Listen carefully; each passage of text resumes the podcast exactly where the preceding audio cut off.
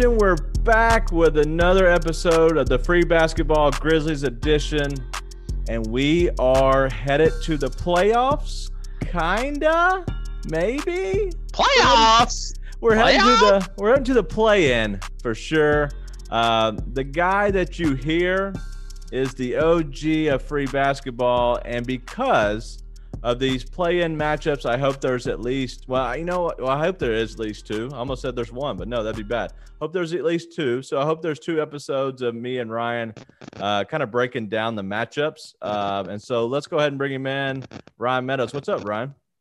Doing fine. Feeling great on this Monday evening. Um, I've bounced back from the game yesterday against the Warriors, Whoa. so not quite as upset.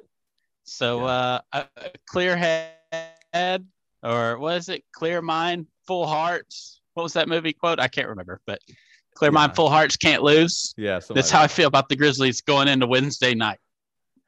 Yeah, I um it was pretty funny because I wanted to record Sunday night, but I was kind of irritated and I was like, you know what, let me free my mind and let me think about this as I wouldn't say a media member because we're not, we're still fans, but we're bringing content. Uh, I want to bring a actual a fresh mind to it instead of being one that's kind of irritated. Um, but that's why we're recording tonight so we can kind of break down this matchup. So what we're doing is we're going to kind of break down the entire matchups between the Grizzlies and the Spurs, and it's going to be consist of you know telling you a little bit about how their season series went, as well as continuing on through you know any kind of weird quirks uh, that these teams have, how these get the advantage, um, and then we're going to tell you how the Spurs can win, how the Grizzlies can win. Uh, and then break it down with our predictions on who we actually think will win and what the scores and stuff like that will be. So we'll kind of do all that. Um, and and uh, let's go ahead and get into it a little bit. I'm your host. Um, as always, I didn't introduce myself, so I'll do it now. I'm Daniel Greer, um, and we are part of the Lead Sports Media. I usually do this by myself, but then you started chirping in, so I was like, you know what? Let's just roll. Um, I'm gotten so used to being by myself now. Um, so let's do something. Uh, we'll kind of bring it back a little bit. We've done this before with Brian, so we're only got one question, but we want to do a clutch time because it's the Grizzlies edition. So why not? So Brian, we're Oh. gonna do one clutch time question. You ready? Okay. Yes. All right. Give me your favorite, personal favorite Grizzlies player of all time. I need yours. Uh, I know your stipulations. Usually, you say keep it short and sweet, but I'm Yeah. going to have a little bit of a story to this. Okay. Oh, Um, you know my role in the so- stories. Oh, if it's a good story, you tell it. If it's a bad story, keep it to yourself. So this better be good. I think this is a good story. Uh, Uh, we'll, we'll, we'll be the judge of that. so back in the day, as a young adolescent, um, when the Grizzlies first came to Memphis, I was their biggest fan. And I was such a big fan that I painted my room in the Grizzlies colors at the time. And Okay. my mom actually allowed me to do it. Uh, but I have to say, my all time favorite Grizz from back in the day when I was a young player, which doesn't make sense, was James Posey. I- think he was only in Memphis for like two seasons, yeah. two or three seasons. But for some reason, I love James Posey, and I believe he wore a headband. And I don't know if it was just growing up and one culture. Um, you know, the baggy shorts, headbands were cool. I thought James Posey was really cool. And I loved James Posey. So my personal all-time favorite Grizzly, to get to that long story, um, in my youth, I have to go all the way back to my youth. It's James Posey. It's my all-time favorite Grizzlies player. Wow. I, I would have So I was very never- happy to see him go on and win a championship with the Celtics. Right. I would have never imagined. I believe it was the Celtics.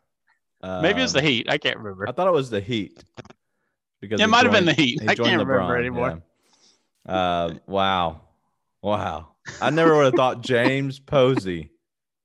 Wow. Um, Yeah. All right. Well, hey, that's a good story. I like it. Um, old shout out Jerry West. Shout out, baby. Um, Mine is. I don't know uh, if my mom still has that signature or that letter, huh. but I, I should probably find that. I, Yeah. I, obviously, it's not worth anything, but he hand wrote it and Yeah. signed it. I mean, of course, it could have used his secretary possibly, but it seemed genuine enough to me at the time to be like really excited about it. I hope you go back and see it's all like completely just print. you know, it's just like a fake signature that you print. That's it's automatic to print. Um, Or it's like very obvious female handwriting with like a flower over the over an eye, you know, something like that, or a heart. XO XO Jerry West. It's my mom's handwriting. It's like, Mom, Jerry West is also handwriting all of our letters to everything. What's happening here? So, Man, that would be the ultimate. We have to know. Okay, did your mom actually just write that? I want to know that. That is gonna have to ask her. Uh, that is awesome. Um, well, well, mine. I, I have no stories. Um, I'm a Duke. I'm a Duke fan. Uh, my ultimate favorite Duke player, favorite player of all time, was probably Shane Battier. Loved that guy.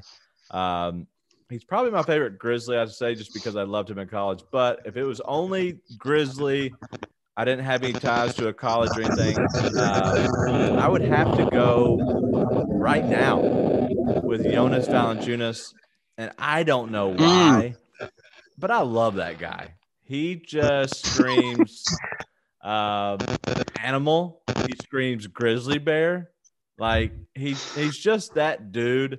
And I always put the hashtag uh, Lithuanian swag. You know, eh, he's a, he's he's a swag king. Uh, but no, I loved him, especially that last dunk he had. Um, uh, who was it? Was it against the um, Sacramento Kings? I think when he had that bobbing head and uh, after he'd done it and he held his hand. Um, man, Yes. God, Brevin loved that. Brevin Knight loved that. Um, man, that's so good. Um, all right, so that's that's our story time. That's our clutch story time, at least. Uh, but let's go ahead and get into the matchups. What everybody's kind of here. Um, maybe they are really only here for our clutch time stories. I don't know, but uh, we're gonna go ahead and keep going in. Um, You're welcome. yeah, yeah, welcome, people. All right, so the Grizzlies and the Spurs have played three times this year. Uh, February 1st, uh, the Grizzlies beat the Spurs 133 102. And then January 30th, 129 to 112. And I do believe first game of the season, uh, December 23rd, it was San Antonio 131, Memphis 119.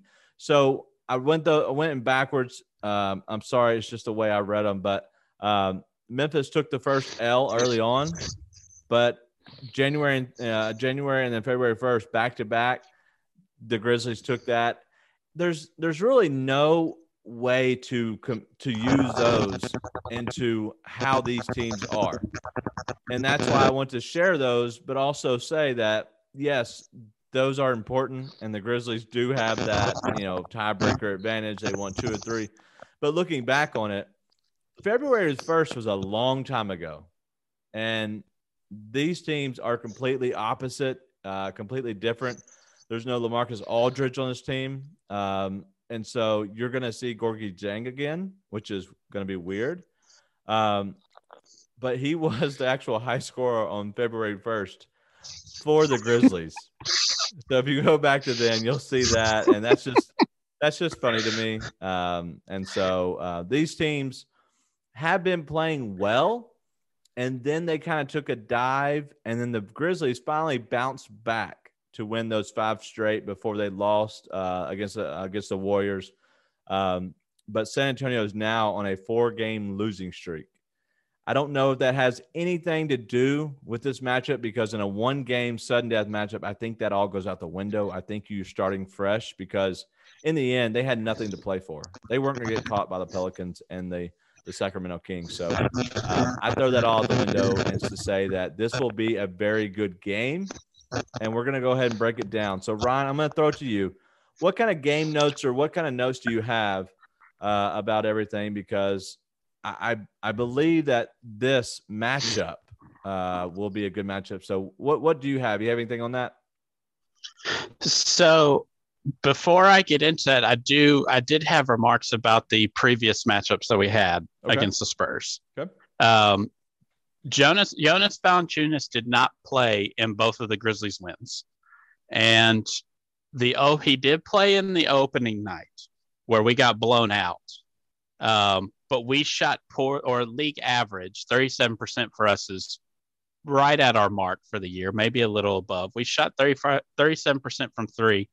The two games where Jonas was out, we shot 50% and almost 48% from three. So the Grizzlies during this time without Jonas were more run and gun, more open on the court. Brandon Clarke was playing more minutes. Um, and like you said, Gorgui Dieng was filling in for that spot for JV. So back then, I feel like we were a much more up tempo type team because we kind of had to. We didn't have that anchor in the middle in JV. Um, so I think that's why you saw such lopsided wins, and that was a back to back. So they played 30th in the first. It's a back to back. And the one I look to um, is actually the game that they played last year in the bubble, August 2nd last year. That game, the reason I bring it up because it features essentially the same starting lineups that we're probably going to see on Wednesday.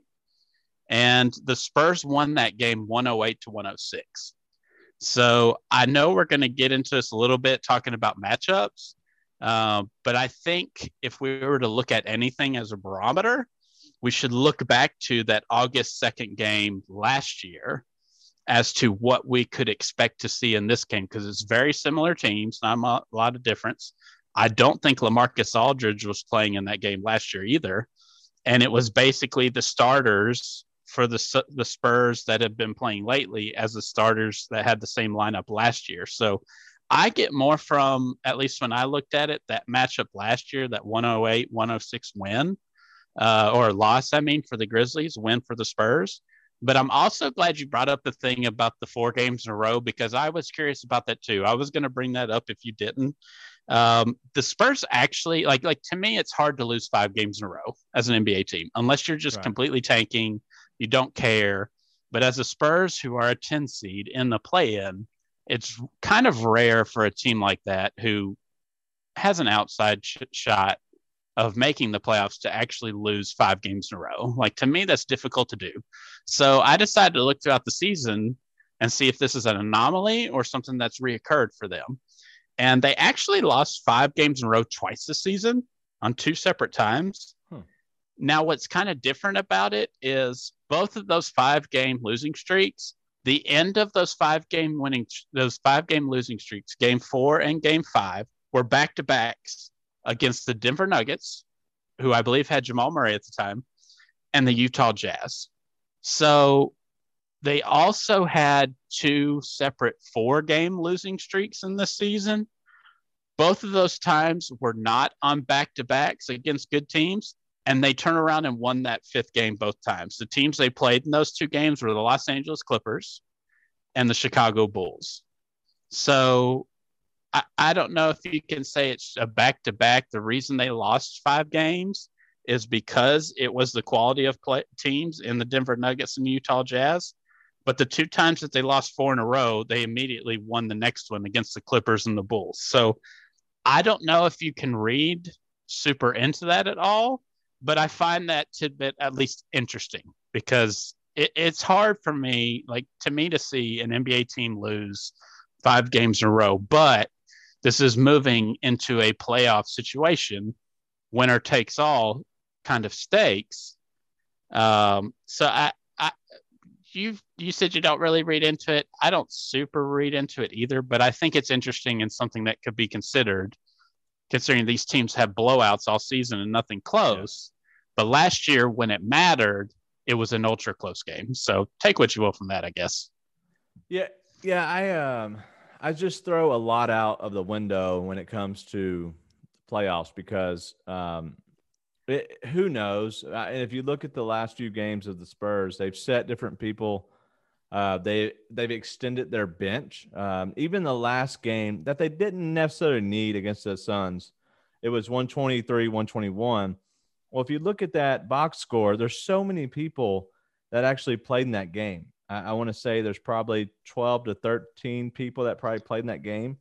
And Patty Mills didn't even play. He was the only one that's got a DNP with rest. So um, I don't I don't know what to make of that, uh, and that's why I throw it out the window because who knows if they were just trying to get rest and they knew that they could tank because literally the Pelicans were tanking. Uh, they lost four in a row, uh, and then the and then we knew that the King they knew Kings were playing the Grizzlies, who needed a win, so the Grizzlies were going to play. You know, so I, I, don't know if you can take that, but um, but let's go ahead and get into the notes and the kind of game that it is. So, uh, what what tidbits or notes do you have on this game? So, a lot of my matchup stuff is basically for both teams because I think both teams are very similar and have the similar attack plan that they want, right? So, the Grizzlies want to absolutely live in the paint, and so do the Spurs, except theirs is actually just from anywhere inside the three point line.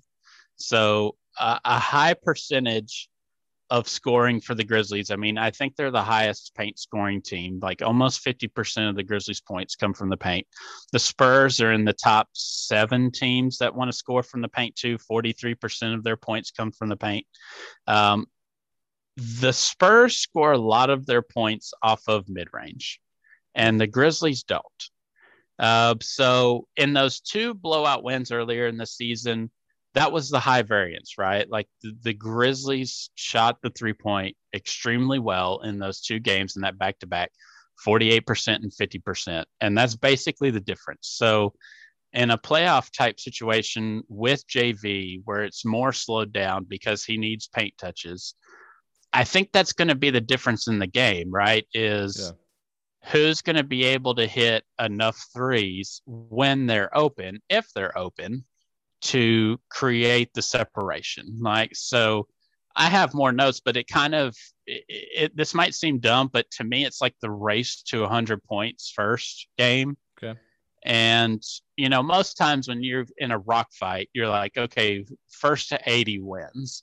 Yeah. But I, I think it's whichever of these teams get to 100 points first is the one that's going to win the game because I think this is going to be a nip and tuck game. Um, I think it's going to be a slower, grinded out. I don't expect a super up and down, high flying game. Um, and I think it will be low scoring. So, like other things, especially for the Grizzlies, keys to me is obviously they can't stall out. Every we know how Ja's going to be defended. Ja should know how he's going right. to be defended. Yeah. Taylor Jenkins should know who's how he's going to be defended. They're going to flatten out on a screen. His man is going to go under the screen, and they're going to try to prevent him on the perimeter, and they're going to let him shoot. So the issue is: is Ja going to settle, or is he going to attack? Right. So I mean, if if he plays, and, and the big difference for me is, uh, what was it yesterday, Sunday, um, against the Warriors, he was petrified of Draymond Green. Like he yeah. still had nine assists, but he would not go at Draymond. You watch that game. Every time he had Draymond and an ISO one on one going down the lane, he stopped. He would backpedal. He would not go all the way and try to finish.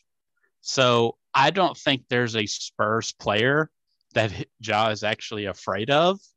So I mean, Jakob Poeltl is their center, and he's averaging almost two blocks a game. Yeah. But I don't think Ja is afraid of him. So matchup wise, Dejounte Murray, I think it's going to be a great matchup. Dejounte Murray kind of respected for being a great defender. I don't think he's like a super defender. Uh, but I think that's kind of the biggest thing that we should watch for is is Dejounte Murray getting the best of Ja, or is Ja putting Dejounte Murray in a torture chamber? At least that's like some of my thoughts. And then it's yeah. basically matchup wise with Dillon. I assume Dillon's going to guard DeMar DeRozan. Correct. And is DeMar just going to torture Dillon in the mid post? Is he going to get in foul trouble? Um, and then if we keep the same kind of lineup, I mean, who's Triple J going to guard? Because they're rolling out starters: Dejounte Murray, Lonnie Walker, Demar, Keldon Johnson, and Jakob Poeltl. I mean, is Triple J going to guard Keldon Johnson? that leaves Kyle Anderson. If Kyle Anderson starts, he's guarding Lonnie Walker. Yeah. So there's a lot of interesting things. I don't know if I, I, think Desmond Bane had some good games against the Spurs, and I think Taylor Jenkins trusts him more, but I don't know if he trusts Desmond to start over no. Kyle Anderson. No. I, don't think we see a change in starting lineup at all. Uh, I think it is what it is um, at this point. There's no reason to get cute, if that makes sense. Um, Desmond Banes actually has some really good games where he's been coming off the bench um, and kind of fills that role as needed. And I would actually like to see the Grizzlies shorten that bench a little bit uh, during these play-in games, just for the fact of I think Ja needs to be on the court. And then when he's not on the court, use Tyus Jones um, with uh, you know a purpose. Like get these you know minutes, but also understand that if he's playing well, keeping him in the game for an extra two minutes only benefits Ja unless it's the fourth quarter. If it's the fourth quarter, if Tyus is playing well and they're they're rolling, you you possession by possession is what you're watching. You see anything weird kind of roll where all right, let's go ahead and get Ja back in. But if it's the second quarter, start of the second quarter, and Tyus has got the the team rolling, the team's playing well, there's no reason to mess with it. There's no reason to get to make subs at that moment. When the the team stalls out and doesn't look like they had the flow because it is a completely different style of offense when it is Tyus Jones running. He is a very much a kind of keep the ball moving side to side. Everybody gets their shots. It's more of a cut through offense. Well, when Ja plays, it's very much a high pick and roll and shoot to the basket with a kick. And so I, I think with the difference of the offenses, I, I, think it does benefit the Grizzlies at times, but it all depends on who Tyus has with him. If he has people that can roll to the basket well and get to that kind of that free throw line area, I think that he can be very, uh, very successful uh, in any game, but especially this game. So um, I'm curious what they do if they do shorten, um, uh, ex- you know, any kind of the bench at all, because De'Anthony Melton has not played well in a couple weeks now. Do you think that he should be left out of the lineup going just in these play-in games? No, I don't. Okay. I I would continue to play him just like I would continue to play Triple J. Um, I mean, everyone's given up, maybe not given up on Triple J, but like they've tried to put him in different places, like come off the bench. Now you're starting okay, you had a big game, you had a bad game. Here you go back to the bench. I think that's kind of messing with his confidence a little bit. And I mean, he's only played. I think this will be his 12th game this year. Um, so I, I, I don't know how long it would take for a player to kind of get going, um, especially for an extended, you know, injury, quote unquote. If he had a full injury thing the whole time, I would assume he did because I felt like if he was good to go, they'd brought him back earlier. But um, I think you have to stick with Melton like you do with Triple J just for confidence sake. Because, like we said all year, this is a young team. They're ahead of schedule.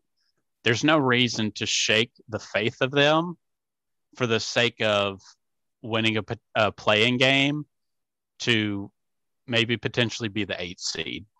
Like, I think long term, that's just a mistake. So, they just re-signed Melton. He's right. had good moments. He is in a lull, sure. Yeah. Just like Triple J is. Um, but you have to ride with those guys. You just have to. Like there's a point there is, is a point where you cannot have these roster overturns. And that's what threw off the Grizz, you know, a month and a half ago with bringing Triple J and Justice back.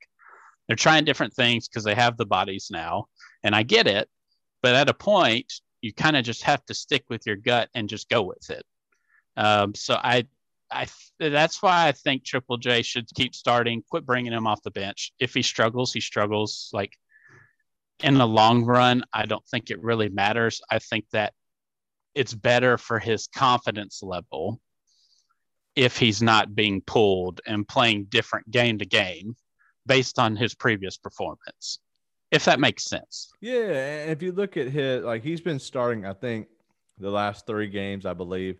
Um, and last game he put, you know, at 31 minutes, so he's on the floor. I think that he needs to be almost more, uh, like I guess spot minutes, uh, maybe lessen the 10 minute stretches, uh, maybe to keep him like closer to a seven, eight minute mark and then get him that quick rest just because I don't think he's I don't think his body is there yet. He doesn't have the full stamina that you would normally have at this point in the season. Um, and I think he will. I just think he needs more time. And so uh, I'm curious if they kind of work on his minutes restrictions on how long he's in there at a time because I feel like he does get lazy. And if you see when he gets lazy, it is really, and he starts shooting the three ball more. And that will play into the hands of the Spurs. And I, and we'll talk about the the more the keys uh, to that and how I think each team wins. But I do believe that he needs to take less threes. Um, I think five is a good number for him. Um, and if he's, you know, two for five, I'm okay with the six one and seeing what happens. But when you're one for, you know, one for five, there's no reason to shoot two more. Right. And so I believe that needs to lessen a little bit. And this, this Grizzlies team has the size to completely dominate the paint in this, in this matchup. And that's why I would not at all change anything at all with this lineup. Uh, I do like the fact of keeping Melton in this lineup for for this game for sure. And if he plays well, then if, if you get a win, then you know, obviously against whoever the next matchup is, then you roll with him. But he doesn't play well again, it, maybe you look at making some transitional changes uh, the next game and seeing what actually could happen because he hasn't looked so hadn't looked hot lately. But I don't want to give up on him just yet. Um, but do you uh, do you have any more notes on this, or do you want to get into uh, how each team can kind of win a little bit? Um, we can go ahead and get to uh, each team because I, I have a player that I think is uh, a, a basically the most important player of the game. I think he's okay. an indicator of if he plays well, I think the Grizzlies win. But I, will kind of save it. I'll save it towards the end. We do kind of a prediction stuff if you're planning yep. on going that route. yep, we're uh, going to do predictions. Uh, so let's go ahead and uh, let's start off with the Spurs because they are the visiting team. How do the Spurs win this game? The Spurs win this game if they get to the free throw line, and specifically DeMar DeRozan. Um, the win at the beginning of the season when they blew us out, DeMar scored 28 points. He was 14 of 15 from free throw line. Wow. So if 28, so he scored, you know, 14 other points from just regular basket. Half his points were free throws. Wow. So if he can get into foul trouble, we know that it, what that does to Dillon Brooks. It completely messes with Dillon Brooks' mind. Dillon Brooks either goes completely passive or what he seems to do lately is he goes way too aggressive and he yeah. gets upset about it. Like he thinks he's being robbed. And when Brooks, when Dillon feels like he's getting robbed, he's a liability on offense because he thinks, all right, like I'm going to get mine now. Uh, so to me, the biggest thing is DeMar obviously has to get it going from mid range. And if he can get to the line attacking, that'll put a lot of pressure on the Grizzlies, especially their bench because we know Triple J right now coming back is foul happy. He always has been. Yeah. Um, he can't stay out of foul trouble. He's a walking five foul personal fouls a game right now. And if you can get in Dillon Brooks' head with foul trouble, then it puts a lot of pressure on the bench to produce. Um, and that's why some of these players, and especially one I'm going to mention later, is of the utmost importance. So obviously it'd be great for the Spurs if they could knock down some threes. I mean, they just don't shoot a lot of them or make a lot of them. Their best three point shooter, I believe, is Lonnie Walker, and he shoots 35% from the three point line. I mean, that's league average. Um, so they're just not a great three point shooting team. So the Spurs are going to rely on the old faithful of motion offense and when that stalls out, if it does, then it will be DeMar ISO. And if DeMar can get the Grizzlies DB and Triple J coming on weak side in foul trouble, it's going to put a lot of pressure on the Grizzlies. So I think that's where the Spurs have to win this in a close game. It's going to have to be from the free throw line. Yeah. Um, I, I think how the Spurs win this is, um, and there's a couple different ways that I think that they need to have everything kind of hit, and it's not because they're not as good of a team as the Grizzlies. They are, but they don't have the athleticism. They don't have the shooting. They don't. They don't have a lot of things that the Grizzlies do have. But what they do have is they have Gregg Popovich, and I think that Gregg Popovich can absolutely outcoach Taylor Jenkins down the stretch. Mm. And with that kind of yes, if you don't let it get to the fourth quarter and it's a you know a three or four point game, then that's kind of then that takes pretty much one bullet out of their chamber, and that lessens them to who they are. So um, I think making sure that we kind of get up early is very good. That way we can kind of control the, t- the tempo as the Grizzlies. But if not, the Spurs can absolutely control this game and get it more into the mud. And yes, the Grizzlies can play the grit and grind style with JV and all that. But the Spurs want to play it in the mud for the simple fact that they have a very good coach and they have vets. And when you have a good coach and vets, when it gets down down to clutch time, then realistically, I'd almost bet on the Spurs than I would the Grizzlies because when you have a vet and you have a great coach, a Hall of Fame coach such as Gregg Popovich, that's where it comes down to. But uh, part of the game, you really need to hit open shots. Uh, the Grizzlies have allowed, I do believe, the last 11 games, they've allowed somebody off the bench to score 15 or more points.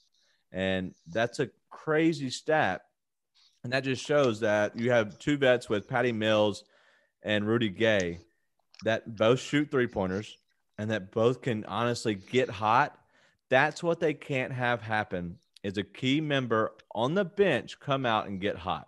If you look at that Warriors game, the only reason the Grizzlies did not win is because they allowed Jordan Poole, Jordan Poole, to get hot during those little small stretches and kept the momentum in favor of the Warriors. The Grizzlies could have taken off at some moments only because of Jordan Poole did they not ever get any separation or get a lead or anything is because of that simple fact. So the Grizzlies need to make sure that they don't allow that. But the Spurs can absolutely win the game if they shoot well, they shoot efficient, but also just kind of getting somebody off the bench and give them a little bit of boost because I do believe that the Grizzlies starters can dominate the Spurs starters. So they need that to happen. So that's a little bit of different things to happen, but I believe that that possibly could happen. Uh, anything else on the Spurs?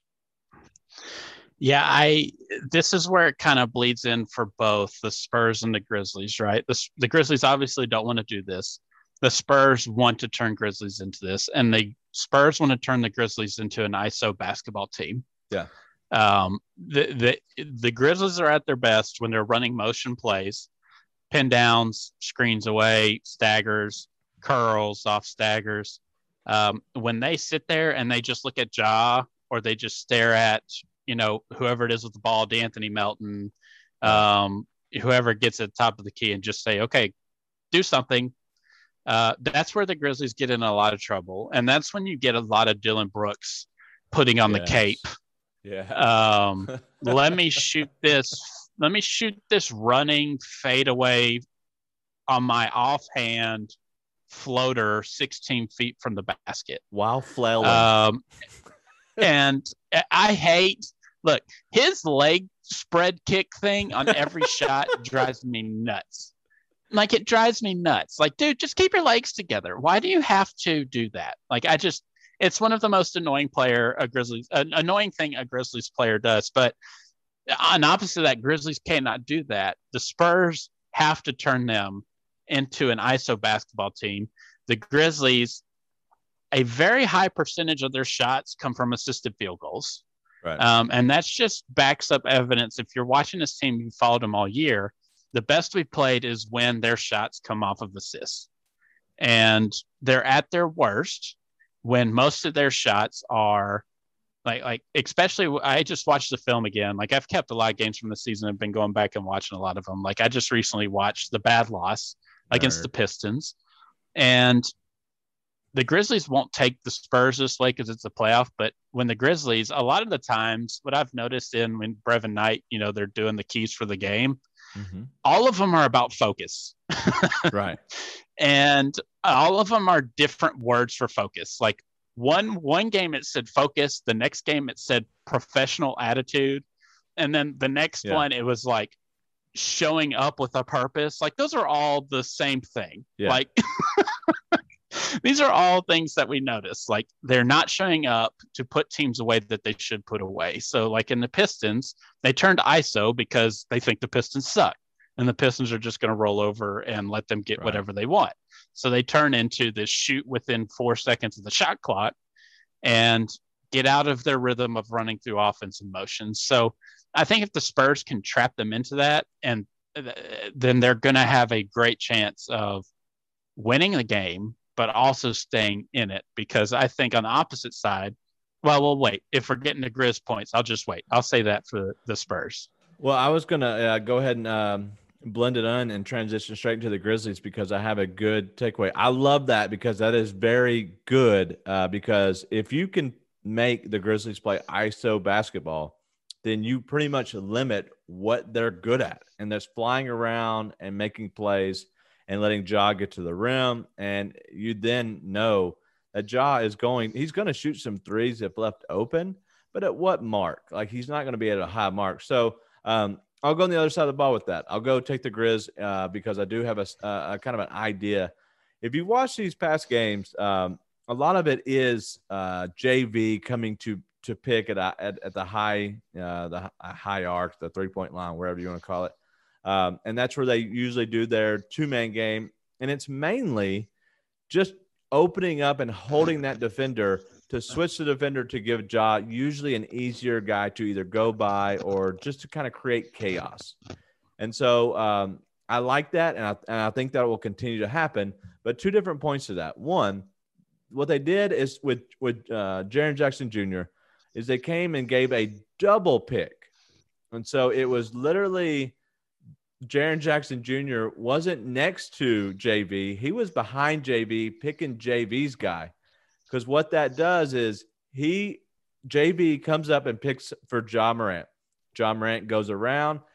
Jaren Jackson Jr. in the meantime come back and picks for JV, his guy that just switched to him. So it's kind of utter chaos. So that allows Ja to kind of have more chaos, which then that allows him to get to the rim. But what happened is JV just cut straight to the basket. Ja kind of cut towards the basket, looking for the lob. Those two or three defenders kind of collapsed on the paint. That left Jaren Jackson Jr. to come out for an open three at the uh, at the top of the key. That is really what you have to do. You kind of have to get creative and do different things. And yes, does that work every time? No. But every now and then, why not? It gives a different look. So I think they need to work on getting a different look, especially if they're getting forced into ISO basketball.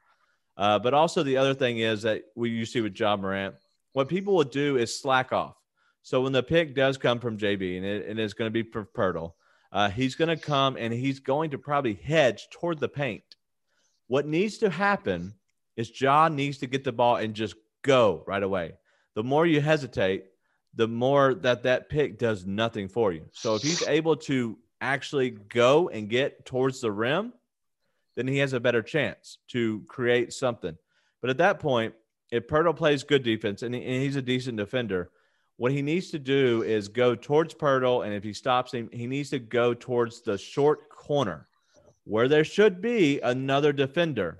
And at that point, I don't know any defender who's not going to turn around and try to help out Poeltl because he's Ja Morant is literally three feet from you. So at that point, what that does is that pulls that defender's attention for the short corner dump down. And it should be a wide open three to Desmond Bane, D'Anthony Melton, Dillon Brooks, Kyle Anderson. Okay. So you have that action happen. Well, guess what? If you're going and doing the exact same thing, well, if you look at the weak side defender, sometimes they get lost in moving around. That's when backdoor cuts happen. And that's when Jaren Jackson Jr. can get more to the rim because it pulls the center away from the basket. So there's a lot that could happen. I just wish Ja would not hesitate. And I wish he would go towards another defender because if you don't have a shot, going towards another defender is actually a good thing because you make that defender pay attention to you. So then that dump out and then kick to a three. And as we all know, Kyle Anderson has done well at that. Uh, Desmond Bane and even John Konchar has been a very good shooter in that short corner. We don't see Konchar, uh, so we won't be able to get jitty with it. He's the Grayson Allen fill-in. he is. He is the great white hope. No, I, I, I completely agree with you because obviously, if you watch last night's game, if you watch it again, teams have been doing this for most of the season. If they're not, they're stupid and then they get destroyed by the Grizzlies.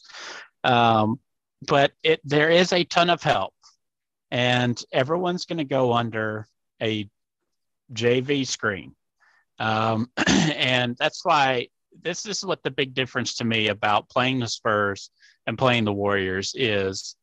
They had Steph on which to me should just be layup city, right? Right. But it's not about the man on the ball. Like everyone's obsessed a lot with on ball defense, and Yeah. everybody loves it. Um, but it's the NBA, and it's very rare to just be able to clamp down someone on the perimeter. Um, and the Spurs aren't going to have that kind of player. I know everyone thinks Dejounte Murray is that type of player, and he's long and he's lanky, and he might poke away a steal or two. Yeah. Uh, but the, the the the Grizzlies aren't bringing guards to come spring, uh, screen job because they're just going to switch them. So they're trying to create that little lane for Ja with the bigs. That's why it's mainly bigs or triple J screening for Ja and not guard to guard because that switch they're playing so far off that Ja Right. can't get his running head start. You know, whereas so with other guards, sometimes they jump hedge, um, especially Steph. Ever, Steph gets trapped at everything. A lot of these guards with the hedge, they can split them, um, but Ja is just not getting that alley, and the help is it's basically half help from the strong side corner. So you can get in there and kick to the corner, but they're close enough to close out. And the weak side is all the way in there, right? Yeah. Uh, so like you're talking about plays like just with the motion stuff. I think my favorite play that the Grizzlies run, and I don't, th- I here's what I don't like about today's NBA is you know when you talk about stories from teams in the 90s, um, they would run the same play like 20 times in a row yeah. because the other team could not stop it. Right. The Grizzlies don't do that. Like the Grizzlies run a different play almost every possession. And like it, earlier this year, great example is the Clippers. When they played the Clippers, when the Clippers didn't have anybody, the Clippers ran the same set at least 15 times once they figured out that the Grizz could not guard it. And they absolutely tortured the Grizzlies. Yeah. So there's a couple sets that the Grizzlies have that would work, and they have a lot of different options. And I just don't get why they do not run that over and over and over until a team shows that they can stop it. Like that's like my one thing. And my favorite play they run is like a Spain pick and roll with JV and Triple J. JV sets a pick, JV rolls up to the top. The big comes with Ja. He and the big stays. J, uh, Triple J's big stays with a rolling JV. So they hit Triple J at the top of the key, and he has the option for a three if he wants, or he can go dribble handoff to the weak side, and it's usually a curl handoff. We get into the lane, and usually Triple J is wide open on an alley oop, or we have the layup, or they overhelp, and then we've got the other now new weak side corner wide open for three. And every time they've run it, it's never been stopped, but we've run it twice a game, maybe. right. So, or sometimes we don't even run it at all.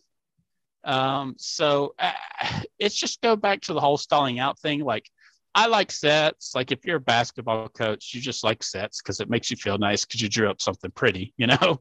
And when it works, you feel fantastic. Uh, so I get it. Like, it's a new play, something, but if you find a play that works against the Spurs, just keep doing it until they stop it. Yeah. So, and the other big thing, like what I said at the beginning with the Warriors, I kind of got off track on a rabbit trail, but with that big that was helping off of Ja or helping off of JV, it was Kevon Looney and then Draymond behind him. Yeah. Like this one's going to be Jakob Poeltl and Keldon Johnson. Yeah. Um, so I, I totally expect Ja to be extremely aggressive off of those pick and rolls. I think he's going to get downhill on purpose and intentionally. And I mean, he already has a high turnover rate for the past couple months, anyways. Like he's a, basically a walking four turnovers a game right now. Yeah. Um, but in this game, I, I don't think that matters. Like I think he has to force the issue. obviously not to be reckless, but they can't stall out. They can't just, he can't be passive using these screens. He can't just settle, like you said, for those threes.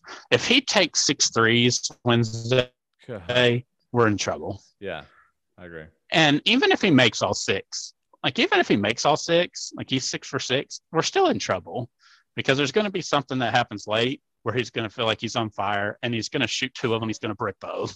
and he's going to do us in. Like, so yeah, the, the stalling out is huge for the Grizzlies. Do not stall out. Keep moving, keep running motion. Um, and the other thing is the bench is huge in this game. You cannot have bad quarters. Like you said, the Grizzlies have got to get out to a hot start, and I agree with that. And the two blowout wins, they scored 30 plus points each quarter in the first quarter. Like they have to get to a good mark in the first quarter and keep their foot on the Spurs' throat. Like they cannot let off the gas. They cannot take advantage. They cannot take um, what's the right word I'm looking for? They cannot take um, you can tell me. Like be you, uh, be be over be overconfident, you know, that the Spurs right. are just going to lay down. Like if they build a 10 to 12 point lead, they can't decide to take yeah. a three possession break. Yeah. Like they have to keep on. They have to keep their foot on the gas. So it's kind of an interesting strategy play. This is where I think the coaches come into consideration because JV, obviously, to utilize JV the best, you need to play slower. And yeah. that plays right into Gregg Popovich and the Spurs' hands. So I'm curious if Jenkins is going to look at the previous two games and saw the success they had when they were small and running and see if there is going to be an early switch on subs with a smaller, faster second unit with Ja. Yeah. So uh, that's the kind of thing I'm interested by. Is that's the little chess piece kind of stuff that we should look for? Is how long is JV going to play for the first quarter? Is he going to play a six minute run? Is he going to run a eight minute one? You know, is he going to run a full quarter like he did against the Warriors? I was, I was wondering. Um, yeah. Those are I the think, kind of the that. I was going to say, I think that's what they need to make sure they kind of mimic. I like keeping uh, Ja and JV together and kind of having, um, I guess, Tyus play more alongside a Jaren and uh, Brandon Clarke compared to having JV. I, I, think JV is good for Tyus, but I think they don't. I think Ja needs JV more than Tyus needs JV, if that makes sense. Hmm. Yeah, that makes sense because JV gets a lot of his rebounds from you know, blown Ja layups. Right. On and drives. it opens the lane for yeah. those floaters that come to uh, the top of the uh, the the free throw line area. And so, I think when you have JV there, it actually hurts. And what they've been doing is they've been rotating the guys in so much. I think what you have is you play JV and Ja together, and you sub them out together, and you sub Tyus and Brandon Clarke in, and just mirror that as in you know those are those two that are sticking together unless you need to bring Brandon Clarke in a few minutes early for JV because you want to limit his minutes compared to Josh. Josh can play an extra three or four minutes total in the game. So maybe you do that, and that way gets Brandon Clarke more more time on the floor. Uh, but for the most part, I would like to not see those two together, and uh, I would even then, I unless Jaren is playing just great and just playing on fire, I would actually sub in Bane for Jaren Jackson Jr. as the first switch um, in the first sub. Hmm. So um, because I think they're so small, I think it actually changes the the dynamic. Plus, it allows Jaren to get some extra rest, uh, keeps the longer spurts down, as I said earlier, uh, and that would allow him to flip back and come in and play um, with, with Brandon Clarke and Tyus Jones. So I think that'd be a good decision to do that. So uh, I'm not sure how it's going to go, but like you said, the chess the chess match that between the coaches and how they use their uh, the players is is going to be great, and that's just being coaches or former coaches. Uh, in my part, uh, I love watching that part, um, so I'm excited about that. So, anything else on the Agreed. on the Grizz that you have going on? Um, eh, basically, they have to own everything inside the three point line and that's offensively and defensively. Yeah. Um, if if if they can kind of keep DeRozan at bay on his ISO, if that's throwing a double at him, Um, are the rotations going to be there? Are they going to fall asleep sometimes? I mean, D'Anthony Melton coming on the bench is prone to falling asleep on help. Right. Ja has been Ja has been particularly bad on help defense and on ball, and he ball watches an awful lot, which is expected for a second year player. Um, so it, they have to own both offensively and defensively if they're going to win this. Yeah. So that would be kind of my final thing, really. All right. Well, let's get into uh, predictions and wrap this baby in a nice, pretty bow. Give me your predictions on the game. I need the total score, and I want your MVP. Who is going to be the standout player this game? Um, so I think, like I said at the beginning about the August 2nd game, I think this game is going to very much resemble that game. And this time the Grizzlies are on the positive side of this in a win. The fir- the race to 100 points will be won by the Grizzlies, and they'll win the game 109 to 105. Woo. And the MVP of this game, this is this is the X factor to the whole game to me, is this is a player who we were very very excited about last year, who I think has been not great this year, has been very up and down, and that MVP has to be Brandon Clarke. Wow. Brandon Clarke should have he, he's something that the Spurs do not have. Like and they cannot really defend against. The only thing they can hope to do is just make him that corner three-point shooter which he is not. Um, so he has been underwhelming this season. He's had a regression. He's changed his shot. His free throws are worse. He's scoring less. I mean, it's only two points less, but he was like a, a 65% effective field goal shooter this year. And this year he was like 53. Um, so I don't know if that's just a pro- positional role change for him or a mix of injuries and he's been out of lineups. Um, but he's something that the Spurs don't have. And in those small ball lineups earlier this season, he absolutely flourished. It's not like he had monster games, but he's just someone on the offensive rebound. They don't have anybody that can match him in athleticism besides maybe Lonnie Walker, but Lonnie Walker is a lot smaller than him. Right. Um, and he just provides a different scoring boost if he gets the opportunity to put the Grizz ahead and to kind of seal it for them. So I think the biggest indicator that I'll watch for is the early Brandon Clarke minutes. And if they are positive, then I think they will be overwhelmingly positive, and he'll be the spark plug to prevail the Grizz to the end. All right. I like it. Uh, what was your score? One more time. One at 109. 109 to 105.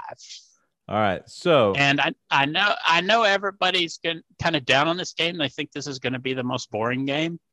Um, and I get it. Like the matchups are boring. These teams aren't three point shooting teams. It's not going to be super up and down, I don't think. Uh, but I think this is going to be the most competitive game. Um, Yeah. And the, the, the only reason I see this game getting high scoring is multiple overtimes. And I thought about putting this as an overtime game because I think it could get there.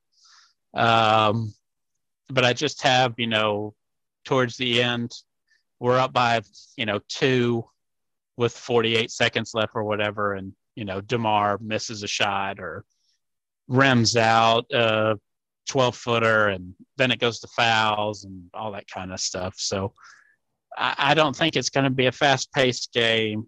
The Grizzlies might choose to go fast when they go small. Um, but I just, it's a playoff type game. And we saw that yesterday against the Warriors. Yeah. Like that was a playoff game. That was a playoff sure. game. And, and Dame had to score what, 44 points for the Warriors to even get to 113. And the Grizzlies barely got to 101. So this is going to be playoff game. They Yeah. Played each other a lot. They have history together. They've seen these matchups the, the last four or five, these lineups, anyways, the last four or five games. So they're two, two teams that know each other very, very well. And I just don't see anyone running out on the other. So Yeah. not high scoring unless it goes to overtime, but I think Right. it will be the most competitive game of these play-ins. Yeah, a couple things from that. One, you said Dame, as in Damian Lillard, for the Golden State Warriors. That's a whole different world. I don't know Oh. what universe you are in, but um, I definitely was Steph Curry playing. Um, no, I just had to bring that up. But the lines on the Same game, thing. it was around it was around um, the Grizzlies at minus three as it opened. Uh, it jumped to three and a half pretty quickly, and now it's trending around uh, minus four. So as you said, 109, Mm. 105. That's right on uh, what Vegas is thinking. The over under, if you had What's to the guess, total? Yeah. yeah. Do you? What's the over under? What do you think? If I had to guess, based on I do have notes on these teams' last ten games, because I think that's a big thing and that's nerdy to me. Uh, but if I had to guess, I would say Vegas has this squarely at like 221, 222. it's at 222. And Yeah. I like I like you know your- why? Why? Be- because it's standard league average. That's okay. a standard average for an NBA game. You take you average every total throughout the year, even with the games that are 130 to 140. It, it still works out every year to be about 222 to 224 as a standard total points scored in an NBA game. Wow. So it makes sense that they have it at the bottom end Yeah. of the league standard scoring. And I think it's a definite under. yeah. No, I think it's a definite under. The only thing that's scary about that is uh, overtime. You go to overtime, you're probably gonna you're probably gonna hit that 222. Uh, and so that's what you're hoping that doesn't happen is you don't go to overtime with that. Um, but uh, before I give my prediction, the uh, Golden State Warriors and LA Lakers, uh, what's the line on that? Do you know? I have it, but I was going to give you a chance to guess it. Um, I, I, uh, here, here's, here's how I'm honestly going to play this game is I'm going to play an alternate line for the Lakers and it's going to be in the double digits Okay. because I look the the Grizzlies absolutely feasted on the inside on the Warriors, and they're not going to give any resistance to Drummond and Davis against the Lakers. But instead of playing off of Ja, are they going to really play off of LeBron James if he's healthy? Of course, I guess that's the caveat. Yeah. Um, like it's LeBron James instead of Ja Morant. So I think the Lakers are going to absolutely bury the Warriors. And I, I'm talking about an alternate line of minus 15 and a half to hmm. 17 and a half. Like Wow. those odds are probably going to be plus 350, plus 500, maybe more. And I just think it's not a close game. Okay. Dame had to shoot 20 something threes and score 44 points just to barely put the Grizzlies away. And I know the Yeah. score doesn't say that, but That if you watch the end of the game when the. Grizzlies made a run, when they decided to play, which was ironically when Ja went out and Dillon, you know, spearheaded that because Dillon's not afraid of Draymond Green. Um, if if if D'Anthony Melton makes those two corner threes, we beat the Warriors yesterday. Right. I agree. We do. And I mean, we were down by one. He blows that wide open three, been up Yep. by two. And then we get the next one, and there's the game. You miss Yep. those two threes. Like everybody's talking about Dillon being out. Like obviously that hurt because Right. he's the one that spearheaded the comeback. But like D'Anthony Melton makes those two corner threes, we win that game. It just is what it is. Yeah. So now you're going to tell me that the Warriors are Steph's going to have to repeat that performance Oh yeah. and do better against a Lakers team who is very post focused, except it's Anthony Dav- Davis. And then also it's LeBron James attacking from the perimeter and not Ja Morant, who is frightened of Draymond. Like, Yeah. I just don't think this game's going to be close. So that's what I'm looking for as an alternate line. If I had to guess, the spread is four or five points right now, maybe three. Five. Um, but I, okay, I, I just I would take the Lakers all day. I think it's a blowout. I really Okay. do. and the over under. Uh, I would say league average again, two twenty two. I'd say two twenty four. All right. Well, it's under that is 219 and a half, which is um Ooh, which is crazy. That's actually lower the Yeah. Grizzlies in the Sp- the Spurs game. Wow, Um, and so yeah, so I I, I, I- take the over on that one. yeah, I'm, I'm about to say that might be a good over uh, bet. But uh, let me go ahead and give you mine, and then we'll kind of get into um, if they do win, who do you want to face? I think that's going to be an easy one, but uh, we'll wrap this up with mine. Uh, I think it's going to be a 108 102. Uh, such as Mm. yours, it's going to be low scoring, right at the same mark, uh, which would be the under. Um, I just believe that uh, JV has another monster game. And I think he is going to control the game early. And as long as they don't have Steph Curry on their team or in your universe, Damian Lillard, uh, then I believe that the, the Grizzlies can get off to a good start because of JV. So watch for uh, first basket. If you're betting first basket bet, I, I believe that you could easily get a JV basket on the first basket. Uh, but I think that this game could be uh, JV's like big calling card. He just had one against Golden State. People are paying him attention. Uh, another good game here uh, where he has a good matchup. I just think the Grizzlies are too good. Um, as you said earlier, you know they had Kevin Kevin Looney uh, against JV, and then behind him there was Draymond, and he played J- uh, JV okay, but behind Poeltl, it's it's really it's Gorgui Dieng or Rudy Gay. Like it doesn't matter at that point. So um, I think this is going to be a big game um, if you want it to be. If they if they would work the, the ball to the post and kick out, which JV will do, he'll kick it out, or he'll absolutely just manhandle the person under the uh, under the basket. So I think the the MVP of the game is JV, uh, and I think it is a 108 102. Uh, but let's go ahead and Hmm. um, who do you think wins the game? You think it is the Lakers easily? Um, if it is not, if it's a Warriors win, is that bad news for these Grizzlies? Yes, Okay, it's the worst case scenario. exactly. Is I I I want to see the Warriors again because we will beat the Warriors a second time. We just will. Yep, I agree. I, I think that weirdly enough, if, if the Warriors somehow just come out smoking hot behind three point line, is the only way they have a chance to beat the Lakers because the Lakers can absolutely manhandle them on the inside. They don't have anybody to match up. Draymond Green thinks he's the the best defender in the world, and JV dropped 29 and 16. Like literally, come on, like get out of here with that. So that's in another podcast. I hope it's the the matchup with the with the Warriors because I have been taking notes on that matchup, and I I can't wait to give uh, a little bit more insight. But uh, but Ryan, anything else you have on this matchup before we get out of here?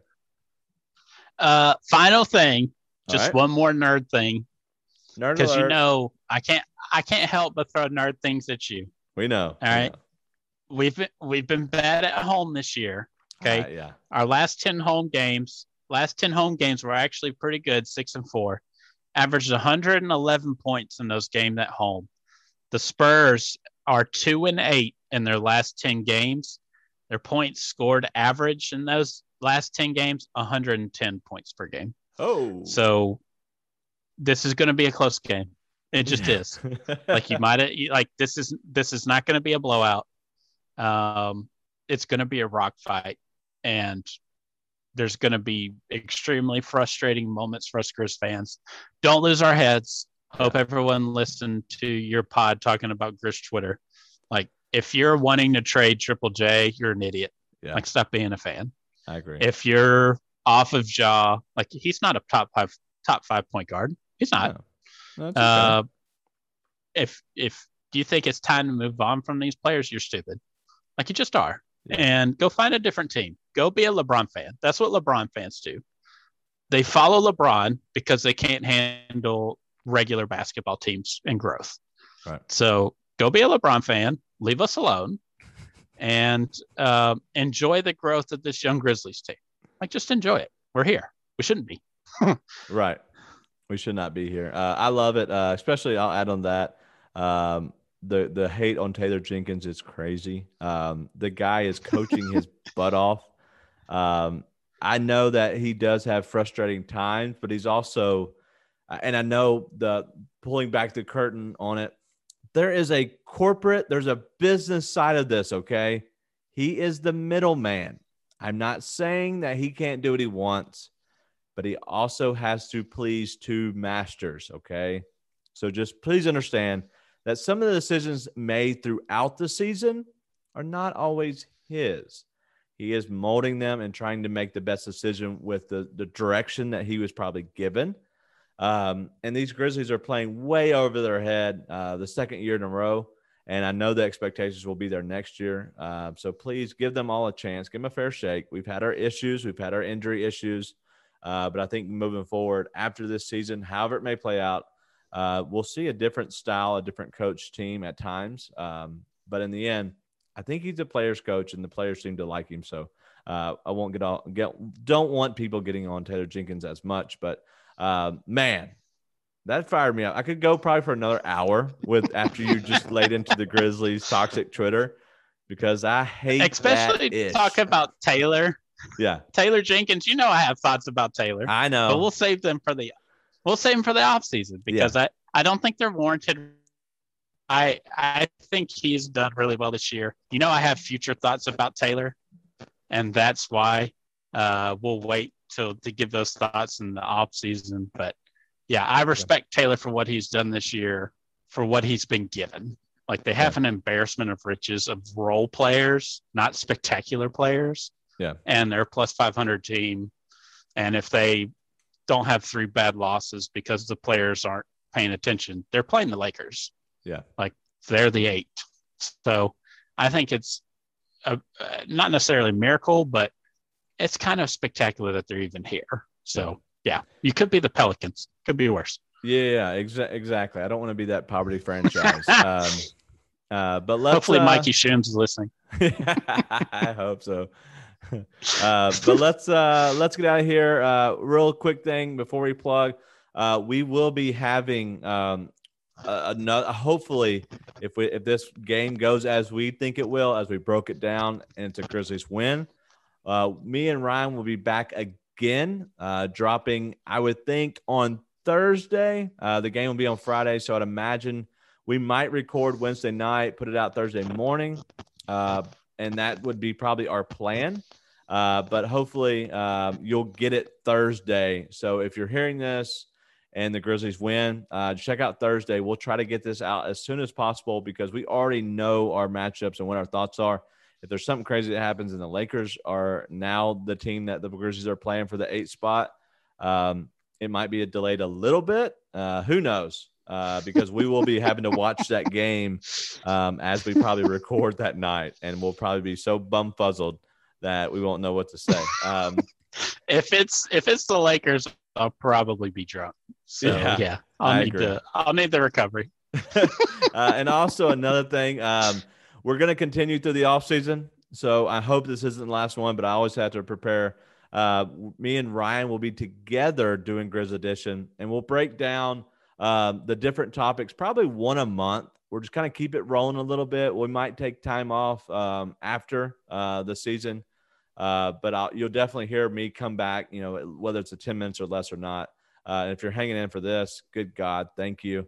Uh, this has definitely been a long episode, but it's the playoffs, so we got to talk about it. Um, we're gonna keep going, but we're gonna drop one a month is the plan. Whether it's about all about the draft, all about you know the roster, all about you know different things with the Grizzlies. So uh, we want to try to stay on topic and not just kind of ramble. We want to break down one uh, specific thing, but uh, but Ryan, uh, go ahead and give us your Twitter so people can follow you. Yeah, at RG Meadows 11. If you want to follow, the big one is follow Free Basketball at Free Basketball 3. Um, There is a third member. Ooh. He's he's still around. He'll be back. Yeah. Uh, shout out to Cody. Yeah. Uh, but yeah, that's about it uh, just the game breakdown stuff we'll be doing all playoffs too. Even if it's not the Grizzlies, we'll be doing, um, you know, kind of game reactions to that all the way through the playoffs and through the championship. And um, yeah, I think that's about it. I think we're going to do a preview of the playoffs when we once we know their actual set with the seating. So yeah, hopefully we can get Cody back on for that one. I think that one would be a lot of fun. So yeah, I agree. Uh, Cody's been uh, busy. We'll say he's uh, probably a little Yes.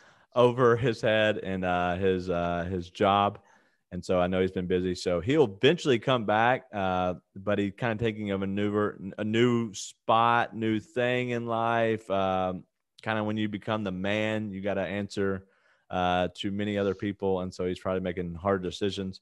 Uh, but as he said, uh, he will be back at some point. We don't know when. Um, he's still here. he just doesn't have the availability that he used to have. Um, but he'll be Yeah. back. But yeah, uh, follow Free Basketball, Free Basketball 3. Follow the lead sports media at the lead SM. Follow me at Daniel Greer. Uh, this has been a blast. I hope that we're talking about a Grizzlies win next time. Uh, but we're going to keep on chugging along. Uh, if the Grizzlies edition uh, does stop, it's been a great season. Uh, we'll keep going on the NBA edition, as Ryan said, breaking down different games, uh, different matchups, different stuff uh, throughout the entire playoffs. They'll be quicker, so they won't be as long as this one. Uh, but we'll break down one more NBA episode, breaking down the playoffs and the matchups uh, coming up soon this week. Uh, so put in a download button for you. We need you to hit it. all right, that's all we got. Thank you for hanging out with us. Thank you, Ryan, for uh, for coming on the special edition of the Grizzlies edition of the play-in edition. So many editions. all right, guys. Yeah, it's girls. like a junior, junior, the third, the fourth. There's so many. This this is just a big edition, okay? Big, big edition. All right, guys and girls. Always a pleasure, Daniel. Yeah, be good. Rep your hood. Be nice and tell your friends.